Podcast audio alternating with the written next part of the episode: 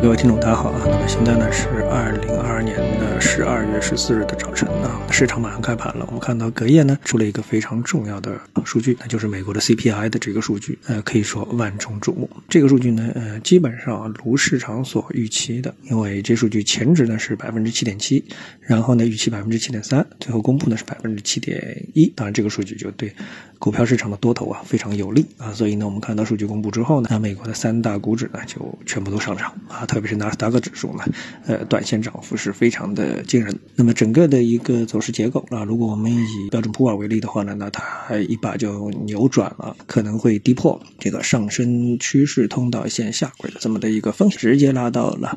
上升趋势通道的上轨啊，随着数据的公布，我们看到像这个人民币也是上涨，美元指数下跌，日元呢也是上涨，原油价格呢啊等等之类的都朝这个市场预期的一个方向呢走出了一个这个走势，通胀呢是联动的。但是呢，整个市场它虽然说这个 CPI 公布的没有问题，是可以解读为利好的，但是呢，毕竟这个数据呢是在百分之七点一的这个水平上面。那我们现在呢知道这个美国啊分析这个数据啊，它已经不是仅仅啊这个靠。原油价格的上涨啊，等等来分析，主要呢是靠就业的这个旺盛，从而呢导致工资水平的这个上升。这个呢是呃美联储非常担心的一个事情。所以呢，最终呢还是要落实到美联储它到底是以什么样一个结构来加息。如果说它继续如期加息，这种可能性其实是非常大的啊，因为呢百分之七点几的这个通货膨胀率啊，呃也不是一个很低的一个数据。因为如果啊美联储呢轻易的放弃啊它的这个百分之二的呃 CPI 的一个目标的话，就会导致市场呢狂炒股票。就把股票市场股票炒高，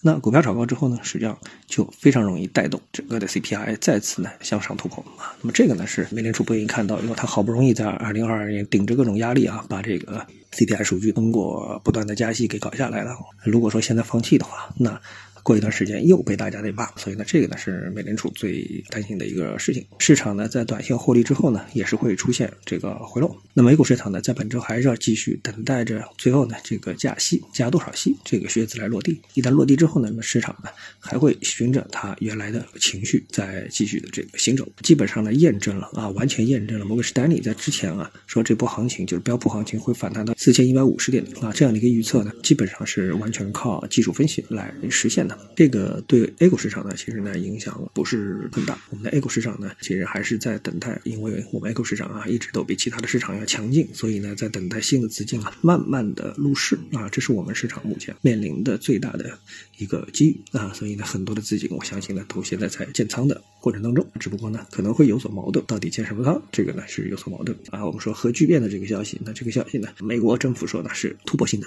进展。这个消息有可能明天呢会激发 A 股市场的相应的板块啊再走强一波啊，甚至于呢这个彻底改变啊我们 A 股市场的这关于能源板块的一个炒作的一个逻辑，因为这个是一个长线的题材啊，它不是一个短线的题材，它会对风能啊、水能啊、光伏啊。等等，包括新能源啊，产生颠覆性的这个影响。未来到底大家是用核聚变的能量呢，还是继续用这个风电发电机啊、光伏等等啊去制造啊这种低效的能源转化啊？那我相信呢，是随着时间推移呢，这个投资人呢一定会做出这个明确的反应。那么未来这些板块，就是新能源现在所看好的新能源板块啊，在这个突发的利空的消息的影响下，可能未来会走的比较的艰难。这个呢，投资者一定要当心，到底会出现一个什么样的情况？好，那今天呢，我就不跟大家。多说了啊，就大致说这样一点。然后呢，我们会在这段时间呢，一隔天呢，呃，就做一些视频的直播啊，跟大家介绍一下作为投资人如何呢，通过技术分析来选择股票，这是我们的既定的一个计划。欢迎大家呢，到时呢参加。